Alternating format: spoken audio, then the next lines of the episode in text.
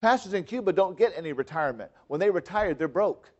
You know, so here's the thing we're building a house for them to live in where they can serve throughout their life to 68 or 78. And when they retire with their wives, they're given a place to live where they can be comfortable and be loved for the work that they've done for the Lord. Amen? That's being, poss- that's being made possible by what you do.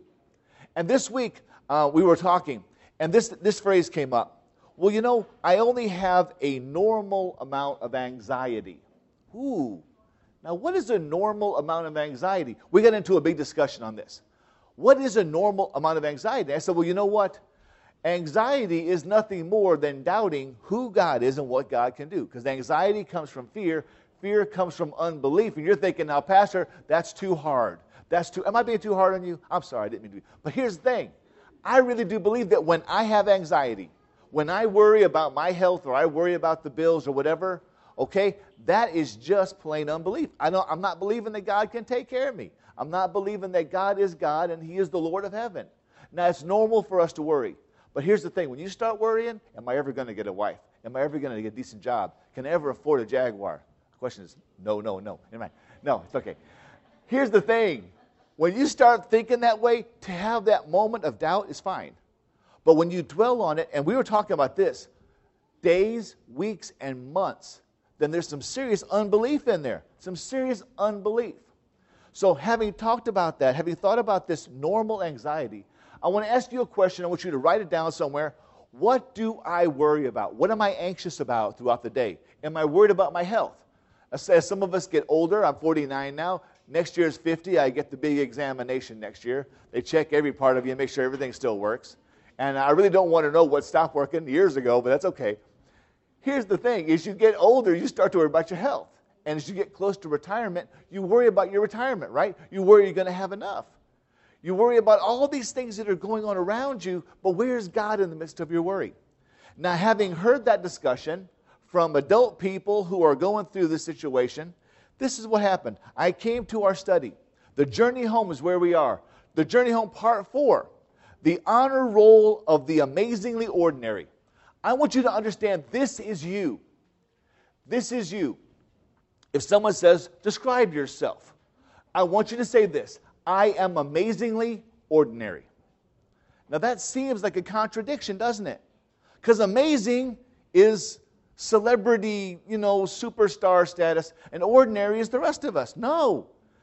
In being ordinary people, you are already amazing because you are the ones that God chooses to use in His ministry. God does not use superstars.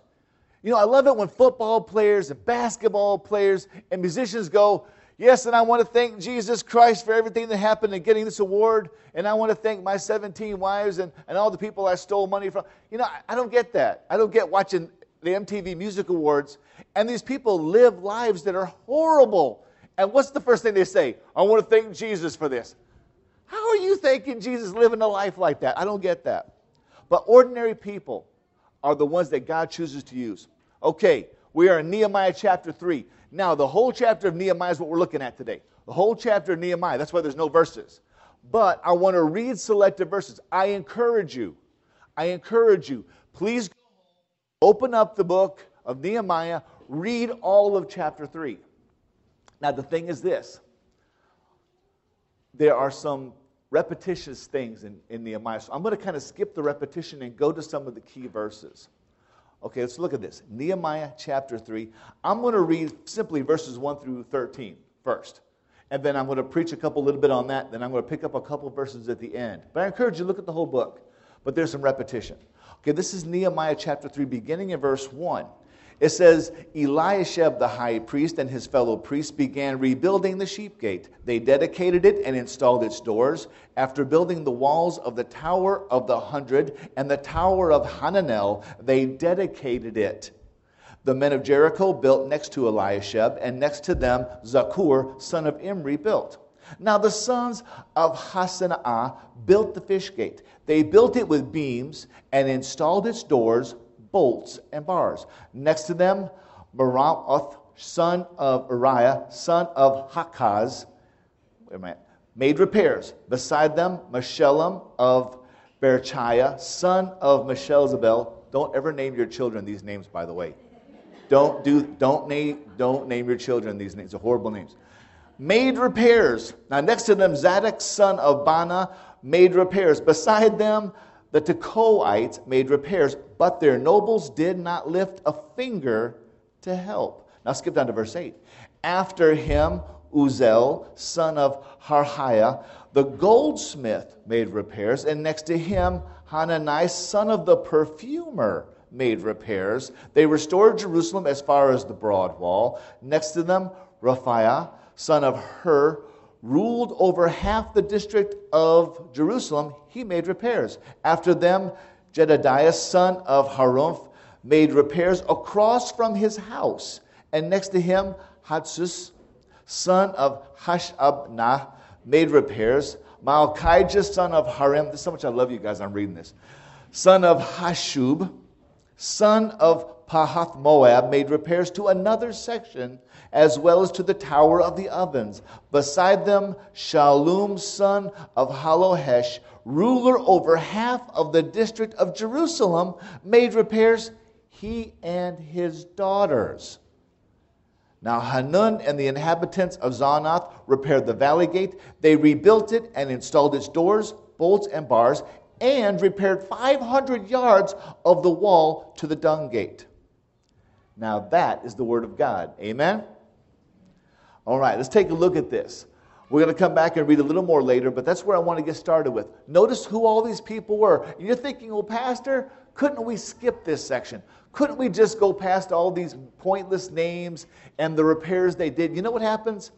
A lot of pastors, when they get to Nehemiah 3, they skip it. But when you skip something in the Word of God, people, listen to me. When you skip something in the Word of God, you're going to miss something that speaks right to you. You're going to miss the point. Now, take a look at this. Nehemiah 3, beginning to start. The work is overwhelming. Nehemiah has rallied the people together, he's got them going, and these people have been in despair. They've been attacked, their walls have been beaten down, their gates have been burned down.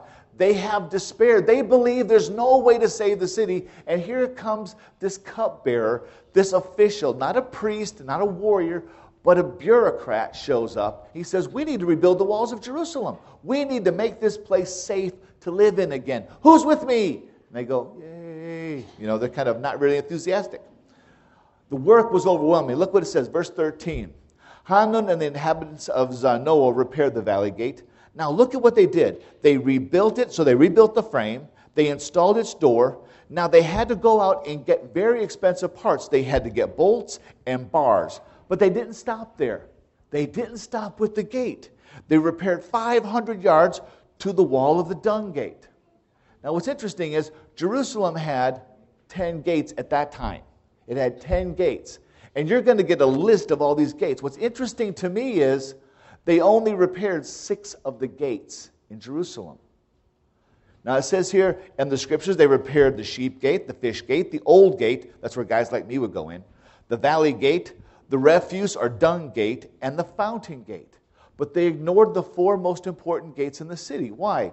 Because the muster gate, where the military went in and out, the east gate, the principal gate of the city, the horse gate, where they brought in all the horses and all the caravans, and the water gate, where the water flowed in and out, they didn't repair them. Why? Because they weren't damaged. Why? Because these are the four most important gates in the city.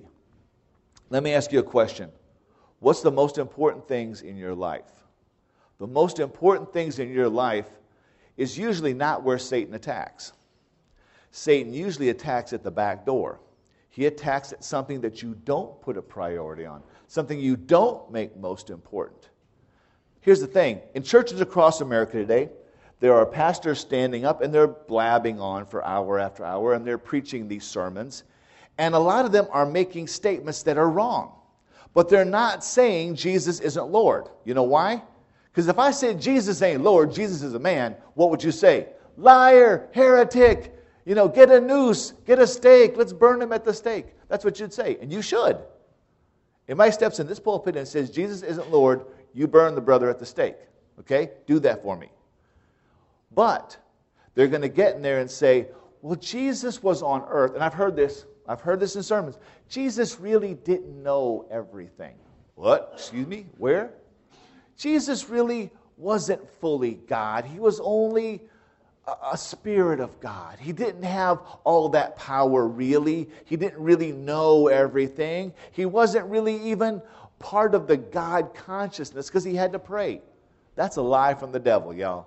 Jesus was fully 100% God, 100% man. You know how I know that? At 12 years of age, where is Jesus? Sitting in the temple. What's he doing? Playing marbles? No. He is conversing with the scribes and the priests. He's talking about deep theology with them, and they're astounded at how smart this kid is. This son of a carpenter from the backwater of nowhere, this kid from Clayton, this kid knows more than them. How is that possible unless he is God in the flesh? Don't let anyone lie to you and tell you Jesus isn't God. That brother's lying. But see, that's how the devil gets to you. He gets to you through a back door. Now, here's the thing many of you people have little areas in your life, little things that you think are not really important. But look at this. They repaired the wall up to the dung gate. You know what the dung gate was? That's where all the garbage, all the stuff from the horses and the sheep and everything else that was laying in the street, they would scoop it all up and they would shovel it out the dung or the refuse gate. It was a filthy gate. It was not the kind of place you want to hang around. Why, why was the dung gate attacked? Why was it beaten up? Why? Because it wasn't of such importance that it was being watched. You see, guys, in your life, you have to watch all the aspects of your life. Don't just protect your marriage, protect everything around you. Protect your integrity, protect your thoughts, protect your gossip, protect your backstabbing, protect all those things. Protect your greed. Greed will get you when nothing else will. That, that, that desire to have a little bit more, to give a little bit more to your family, that desire to be a little more important, to have a little more security, that will kill you. That's your dung gate. What is your dung gate today? What is the thing that you absolutely have not protected from the devil's lies?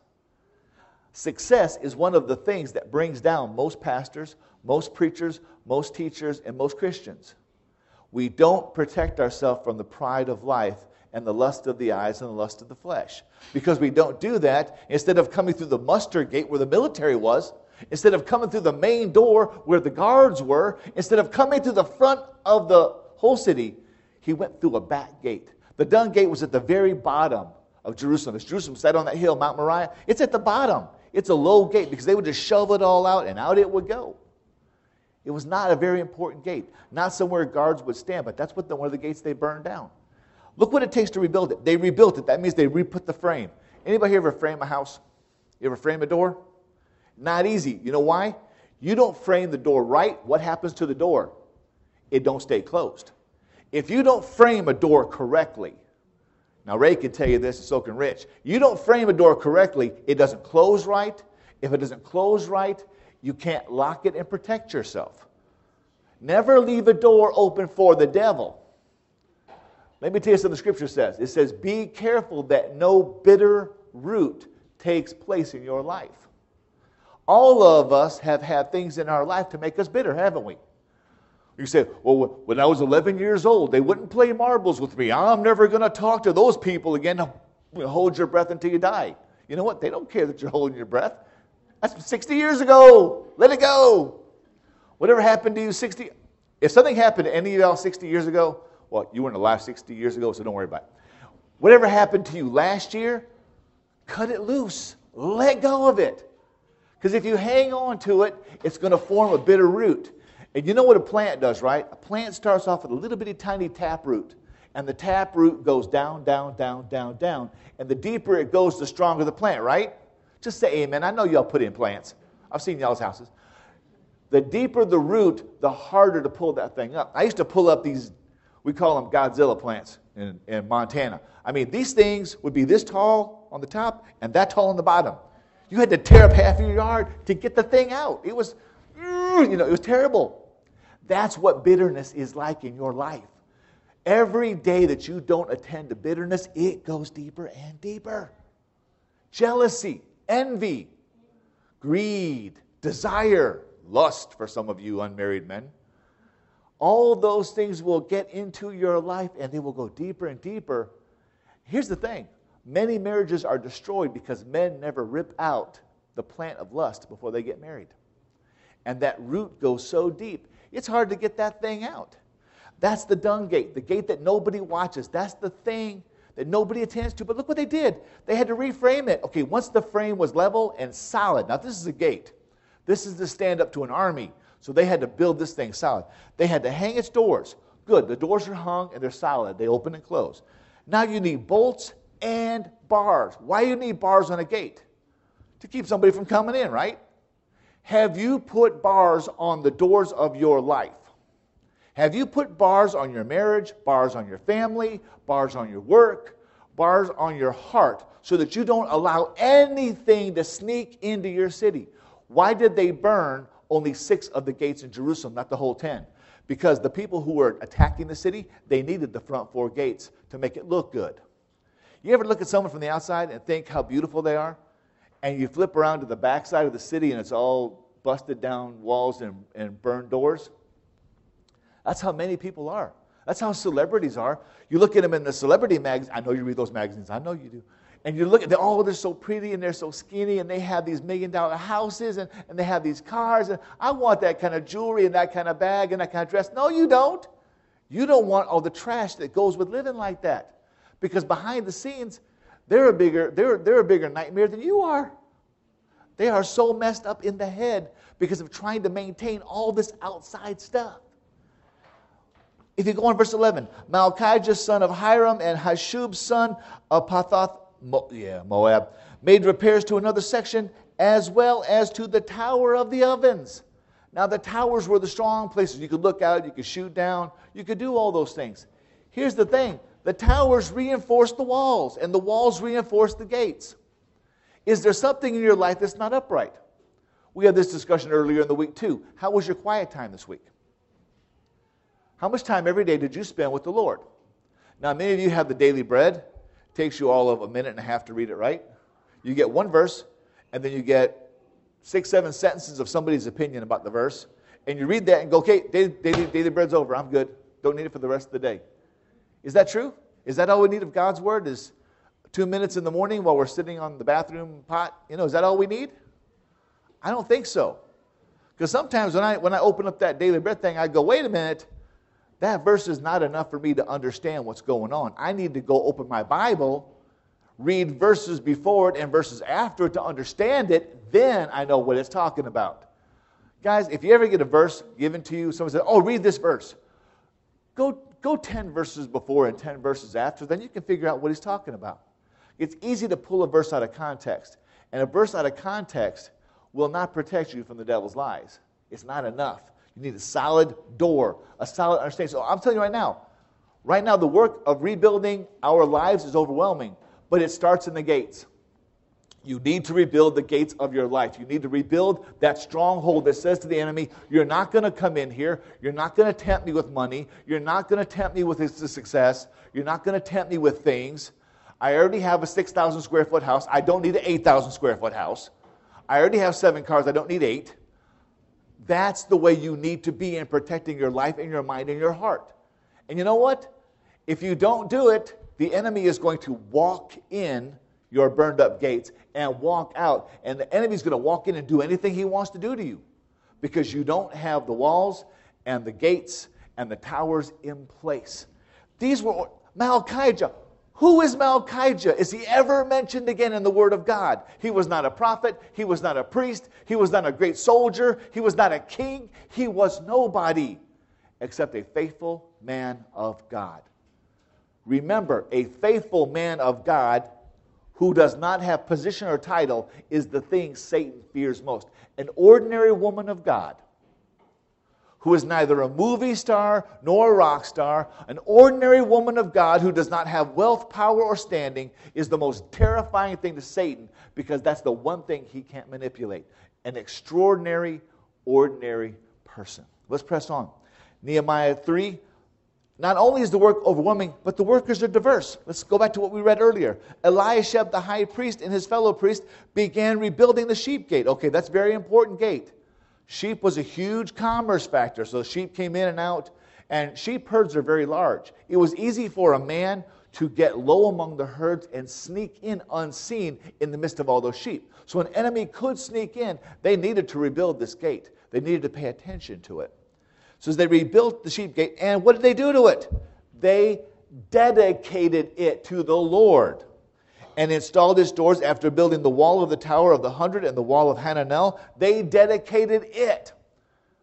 Have you ever dedicated your home to the Lord? Let me explain to you what I mean. My wife and I moved into an apartment right after we got married. Not before, but after we got married. We bought an apartment. Okay, just so you know. We went in there, and that home had been owned by a Buddhist. And on the walls was all the Buddhist nonsense that goes along with being a Buddhist. Here's the thing I ripped down all the little stickers and threw out the junk. When you do that, you really tick off the devil. We got attacked right after we moved in. We, we, you, we saw visions, we had attacks in the night. You know what we didn't do? And, and one lady came, a lady or a guy from the church came over and says, Well, did you dedicate your house? I went, What? As you know, as an American, I never heard of dedicating your house. We took oil, we prayed over every room, prayed over every window, prayed over every door in that house. And my wife and I said, Lord, this is your door. Only let something come through this door that honors you. Lord, this window lets in light. Do not let it let in unholy spirits. My daughter can tell you every night when we pray, when she was a little girl, every night we had the same prayer Lord, put your angels at the doors and windows of this house that nothing enters it that does not give you glory. My daughter prayed that prayer with me every night for about the first 10 years of her life. Now we pray for other things and other people because she already knows that she can pray for the doors and windows. Here's the thing Have you ever dedicated your home? Lord, let no word be said in my house that does not glorify you. Lord, let no activity happen in my house. That means get rid of the poker game, you know, stop watching football and cursing and swearing at the other team. All that stuff that happens in our houses. Get it out of the house. See, when the priests rebuilt, they rebuilt it unto the Lord. You need to build your marriage unto the Lord. You need to build your family unto the Lord. If you got a house, it needs to be a house unto the glorification and the deification of Jesus Christ. So that if you're going to have a Bible study, understand you have a Bible study in your house, Satan is going to pull a shotgun and come after you because he does not want you to glorify him. If you're going to have a home meeting in your house, Satan's going to come after you. If you're going to bring your family to the Lord, Satan's going to come after you. The priest said, You know what? The enemy is not going to come in this gate. We've rebuilt it, we've reframed it, we put up the doors. Here's the bars, here's the iron pins. And they blessed it unto the Lord that God would keep that gate secure. Gentlemen, I charge this to you. My wife will tell you, sometimes she'll feel uneasy. She'll say, Something's not right. She'll say, Pray over the house. And I will. I'll go through the house and I'll pray over the rooms. I'll pray over my daughter's room. I'll pray through the hallway. I'll pray through the front door. Pray over the back door. And I will pray that that house is secure against the work of the devil. Well, usually I pray against thieves, rapists, murderers, and tax collectors. But that's okay. hey, sometimes I have. No. Um, but seriously, I will pray that house under God's protection. And when we do that, when we dedicate that, we're good. Now, the devil's going to come back and try it again later. So that's why once dedicated is not enough. You need to continually rededicate your home, your marriage, your family to the Lord. That's so important. That's what the priests did when they rededicated these walls. If you go on into verse 8, it says this After him, Uzel, son of Harhaiah, the goldsmith. Wait a minute. What does a goldsmith know about laying bricks? I don't know. He made repairs, and next to him, Hananiah, son of the perfumer. Okay, this guy takes oil and squeezes it into a bottle and makes stinky stuff, you know? He was out there working. Interesting. He made repairs. They restored Jerusalem as far as the broad wall. Next to them, Rephaiah, son of Hur, ruler over half the district of Jerusalem, made repairs. And then down at 12, beside him, Shallum, son of Halohesh, ruler of the other half of the district of Jerusalem, made repairs. He and his what? daughters. This is, this is, you don't get this. When Jewish men read this, they cringe because women are princesses. Ladies, y'all better say something. I, I have no faith in you now. Okay. In that day, a woman did nothing but give birth and cook, well, and clean. Okay, and laundry and everything else. Women did not build. This man so believed in what God was doing, he brought his daughters to the wall and said, Sweetheart, put on your Calvin Klein gloves with a, with a, little, with a little chinchilla interior and stack up the bricks, baby. Get to work. Why? Because every man and woman and child has a right to be involved in God's work. This was a goldsmith. He knew about how to melt metals. What was he doing building a wall? I don't know. I wasn't there. He was known to be a goldsmith. This guy was known to be the son of a, of a perfumer. Perfume was always very expensive. This brother was rich. He didn't need it. The other two guys, over half the district of Jerusalem, these men had power. They had authority. They could hire others to do their work. What does that mean?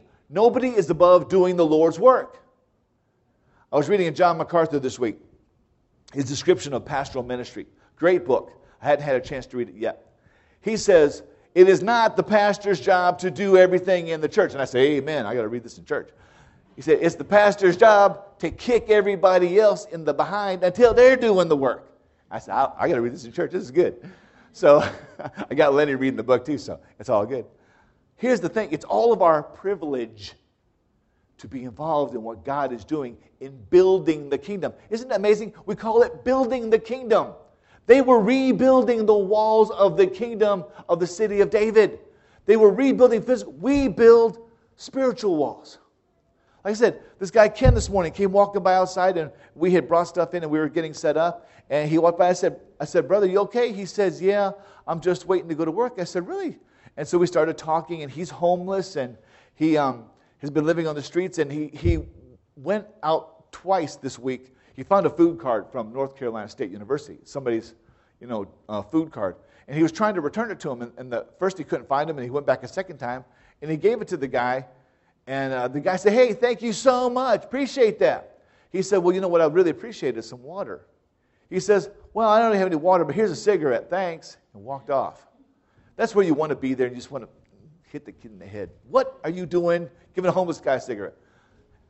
But the guy says, even though that was disappointing, right after that, God blessed him, sent a person right in his pathway, and said, Hey, you need a job? He said, Yes, I do. He says, I'll pick you up at 11:30 today. So he's going to work right now. I told him, hey, if you need something to eat, you come on in here at noon. If you want to hear God's word, you come on in here at 10:30. You'll be more than welcome to come into the house of God to hear the word. He said, okay, I might come back. So Ken may come back next week, and that's a good thing. Amen. Here's the thing. We can all be involved in this work. It doesn't take a rocket scientist to explain Jesus. Give them your testimony. Tell them how you got saved. That's how we build the kingdom. What does it say in the scriptures? It says, Paul plants, Apollos waters. Who, who births people into the kingdom? Holy Spirit. No pastor has ever saved anybody. You understand that? You ever see a pastor say, I've, I've led 100 people to Jesus? Just say, brother, can we check your theology for a minute? You haven't done anything. You planted and you watered, and the Holy Spirit popped the baby out. You're a midwife. You didn't do any of the work. Okay? For those of you who are nurses, you should appreciate being midwives. It's a Great job.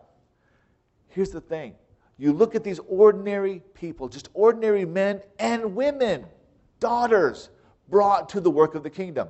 Let me ask you have you guys trained your children to be evangelists? Have you, have you trained your children to consider the fact that God might be calling them into ministry? You know, we have a seminary nearby. That's where Lenny and Kat go. Seminaries are for getting your, your master's and your PhD. Did you know that as North Carolina Baptists, we have a Bible school here in North Carolina. It's called Fruitland Bible Institute. I'm sorry, we need to change that name. It's really bad. Fruitland Bible Institute. Now, here's the thing this is for people called to ministry who cannot afford to go to college or seminary. What, how much does it cost to go to a uh, community college? We were listening to the speech by this guy. He said it takes about $48 a credit hour to go to a community college. 48 bucks an hour, that's not too bad. That's not much more than it was when I went to school. You know how much it costs to go to Fruitland Bible Institute? $24 per credit hour. If we raised up somebody in this church who had a sincere desire to follow the Lord in the ministry and we believed in them, we could recommend them to this Bible Institute. It's over in the west somewhere, over there by Tennessee or something, that way. Anyways, we could recommend them. they could go and for $24 per hour, they could get a Bible degree that would equip them to be a pastor, and then we could then place them into pastoral ministry in North Carolina. We are planting hundreds of churches every year in North Carolina and around the country. Here's the thing this church in Clayton, I'm going to call it the church in Clayton because I'm going to claim in Jesus' name, He's going to plant a church out there. That, that church is going to need a pastor someday. Amen? Y'all better say something. Yes. Say amen. Okay. It's good because here's the thing we shouldn't have to go out and get a pastor. We should be raising pastors in the church.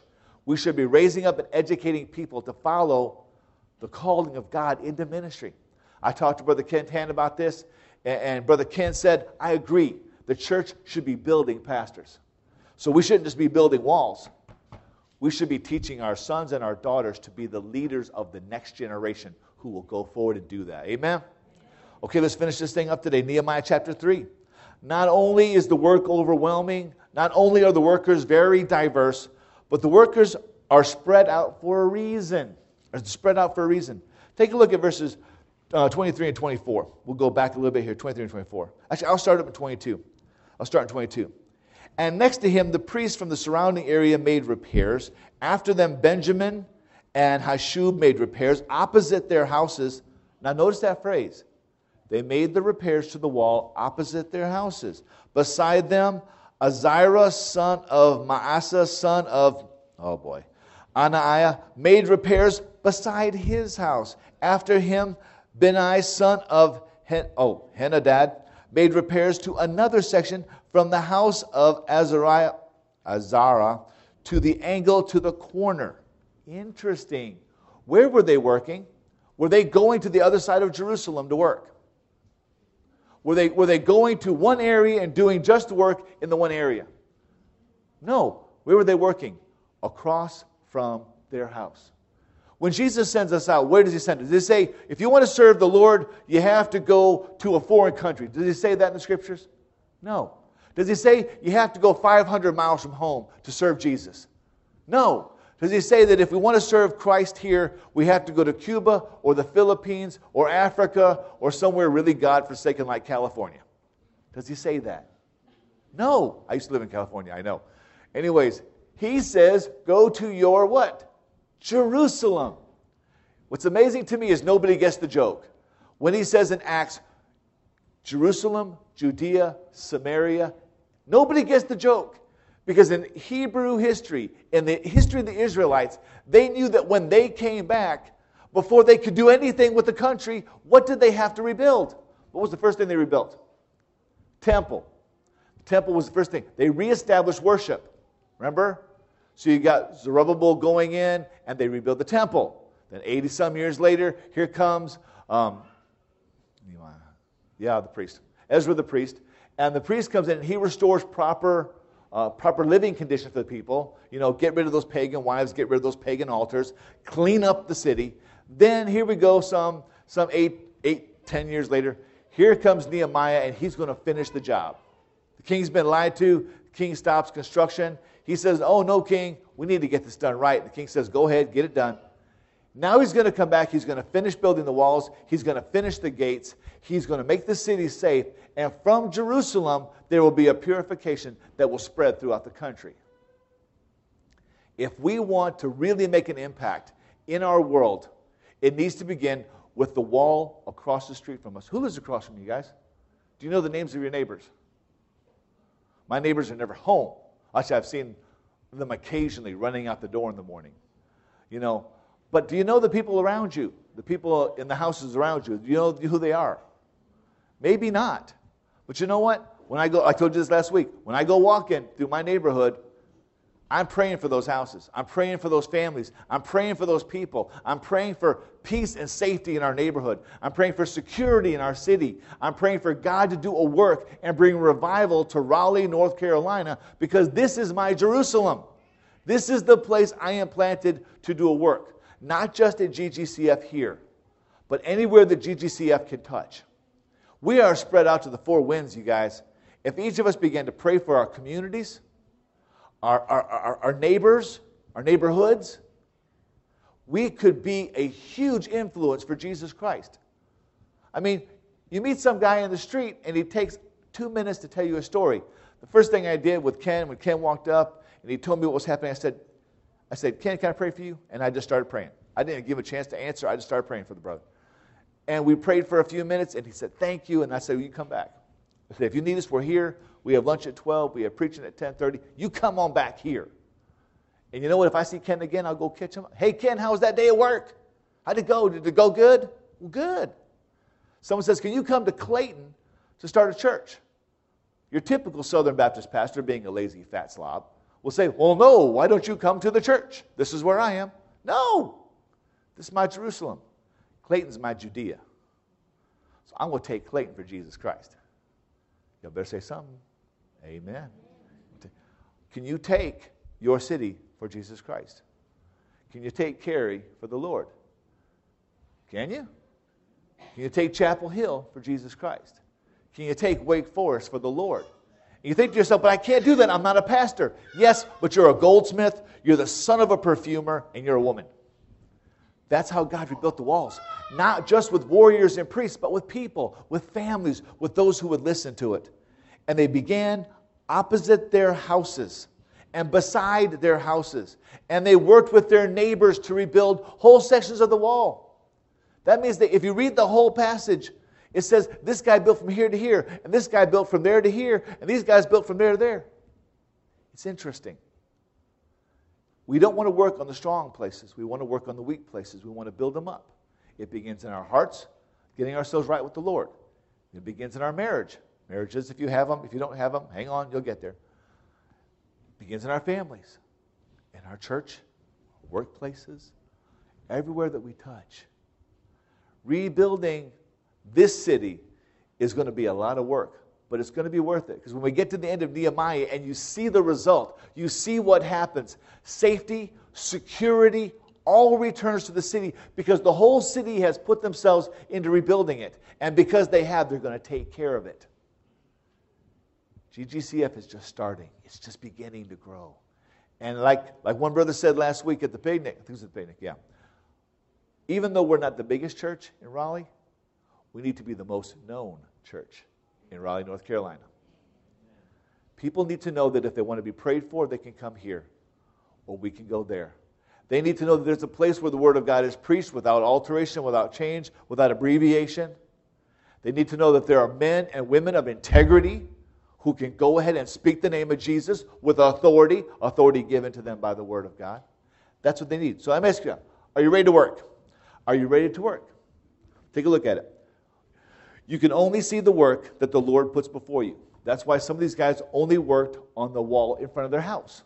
You can only see whatever God gives you. Yeah, the priests were drawn to the sheep gate. The priests went down there and they rebuilt it, and they rebuilt the two towers, and they prayed for it, dedicated it. That's what priests do. But whether you're a goldsmith, or a perfumer, or a girl, or anybody else, you can always do the work where you are, where you live, opposite your house. Do you see your task? Right now, if I were to ask you, right now, if you go home today, where is your task? What is your work? What is it that you need to do? Can you see it? We're almost done with the bylaws. Bylaws are done. We need deacons. After we need deacons, actually, before we need deacons, I need to get an email back from some of y'all. So I sent out the email. Did everybody get it? It said we have we have we now have the books necessary to begin putting all of our home Bible studies on the same book, same page. Y'all said you wanted it, so I went out and got it. I need an accurate count from you leaders. You need to tell me, Pastor, I need 10 books, or 12 books, or 14 books. Some people say, well, a husband and wife can share. That's fine. Others may want their own book, they may want to do their own study. Whatever happens, I need those numbers so that I can supply you the books so that we can start having consistent Bible study across the church where everybody is studying the same thing at the same time so that we can begin to grow in our knowledge of who our God is and what He desires. See, my task as pastor is to mobilize the church and to train the church and to equip the church and to correct the church and to do all those great things that pastors get to do. Do you see your task? I see my task. I'm ready to jump on it with both feet. Do you see your task? Do you know what you're called to do? Second, it took everything Everything from priests and perfumers to girls and goldsmiths to rebuild the wall in Jerusalem. What does GGCF need to accomplish the same task? What do we need if we're going to accomplish the task of preparing GGCF to be ready to respond at any given time? I gave Brother Jojo a challenge. I said, Brother Jojo, you're a talented man. He said, Yes, I am. I said, You're good looking too. He said, Yes, I am. I said, How do you know that? He says, My wife tells me. So it's all good.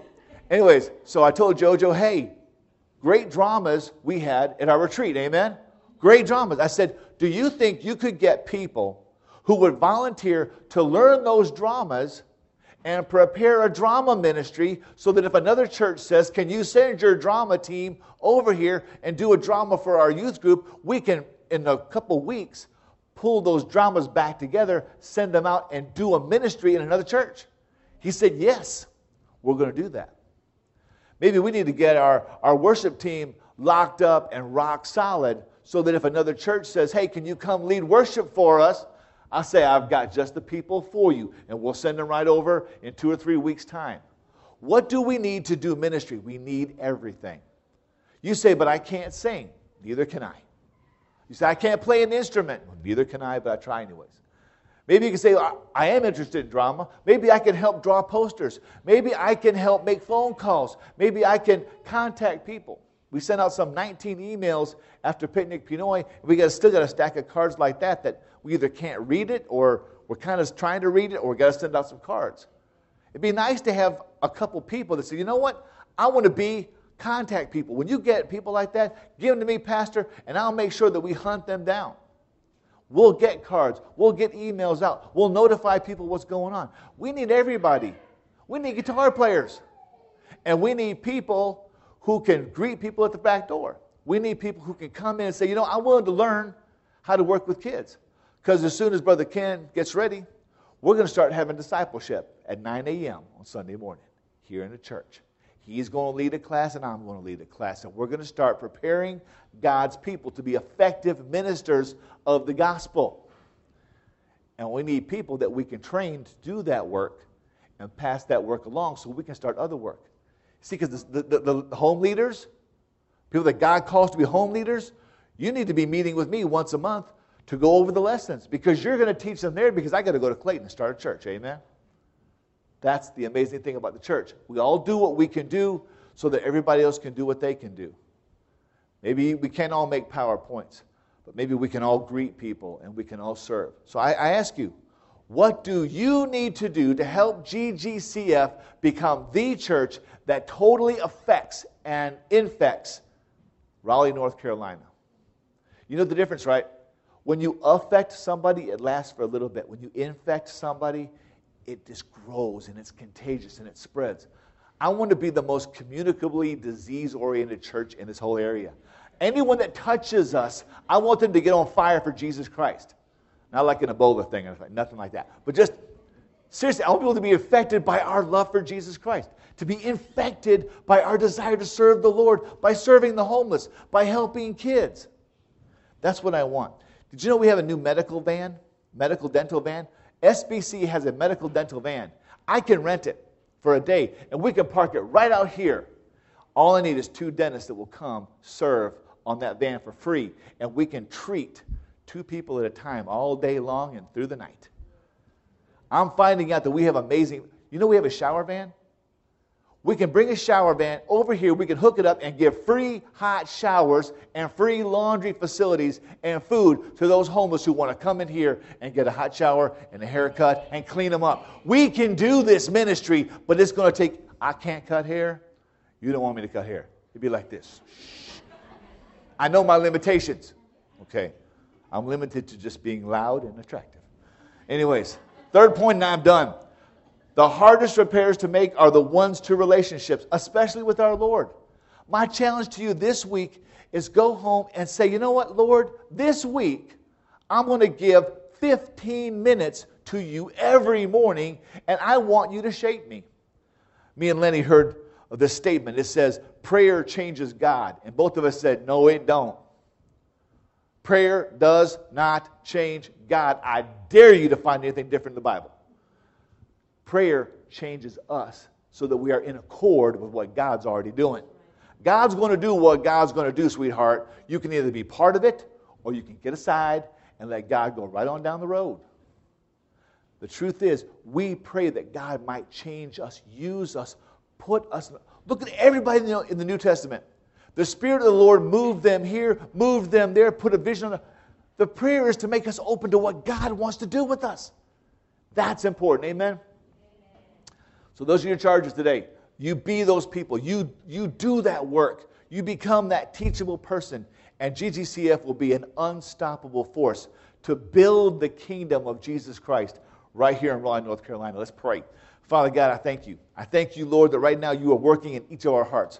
Father, you have convicted each of us uh, of, of the ways that we have strayed.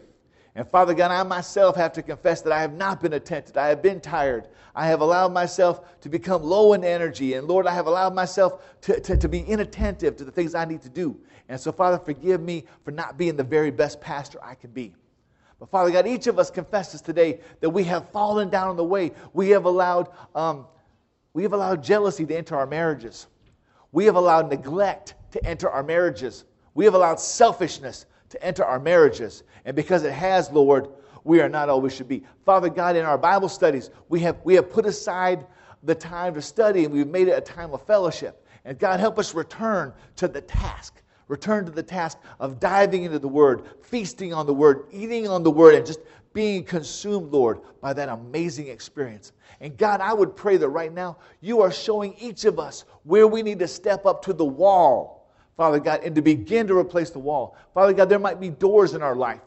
Father, there's doors of jealousy or doors of envy, uh, doors of fear, uh, doors of insecurity. There's, uh, there's doors, Lord, of greed. We want to go further in our business. We want to get more respect. We want to have people uh, look up to us. And Father God, these are all things that you've not called us to be. Father God, make us your people. Help us to see ourselves as extraordinarily ordinary, amazingly ordinary. And because we are ordinary, Father, you desire, like the goldsmith and the perfumer, to put us to work on the critical work of the wall, rebuilding the wall, protecting your people, creating a safe sanctuary. Lord, I pray that only you can convict each of us of what we need to do to be your people again. So, Father God, let your conviction fall today. Let it fall in strength and in power. God, make us open. Lord, right now, Father, right now, touch every heart. And I'm asking, Lord, as we are here with our heads bowed and our eyes closed, Father, if there's anyone here today that needs to know you as Lord and Savior. Father, maybe they've been religious their whole life. Maybe they have believed in their head, but they have never come to the wall and been broken down, and they have never seen themselves in the light of the cross. And God, they need to get straight with you today. They need to get saved today. Father God, there's anyone like that here today, Father, I pray you would just lift their hand. You would just lift their hand into the sky that we would know that we need to pray for them to receive you as Lord and Savior. And Father God, there's anybody here right now who needs to confess, Lord, to you, not to us, to confess to you that they have grown tired in the work and they have grown weary and, and they have not answered the call to the wall. Lord God, right now, may we be confessing those sins privately to you. May we quietly be speaking to you those words that we, we have not been all we should be that we've not been in Jerusalem. We've been dreaming about the ends of the earth, but we've never started right here. And Father, we know that until we begin in Jerusalem, we're never going to go to the ends of the earth and be effective because the work is right here beside our house and in front of our house. Now, Lord, as we go forward in this service, use the remaining time, use the music, Lord, to bring conviction to our souls. In Jesus' name, amen. We're going to hear from the worship team just one more time. Let this be your closing meditation and your closing prayer.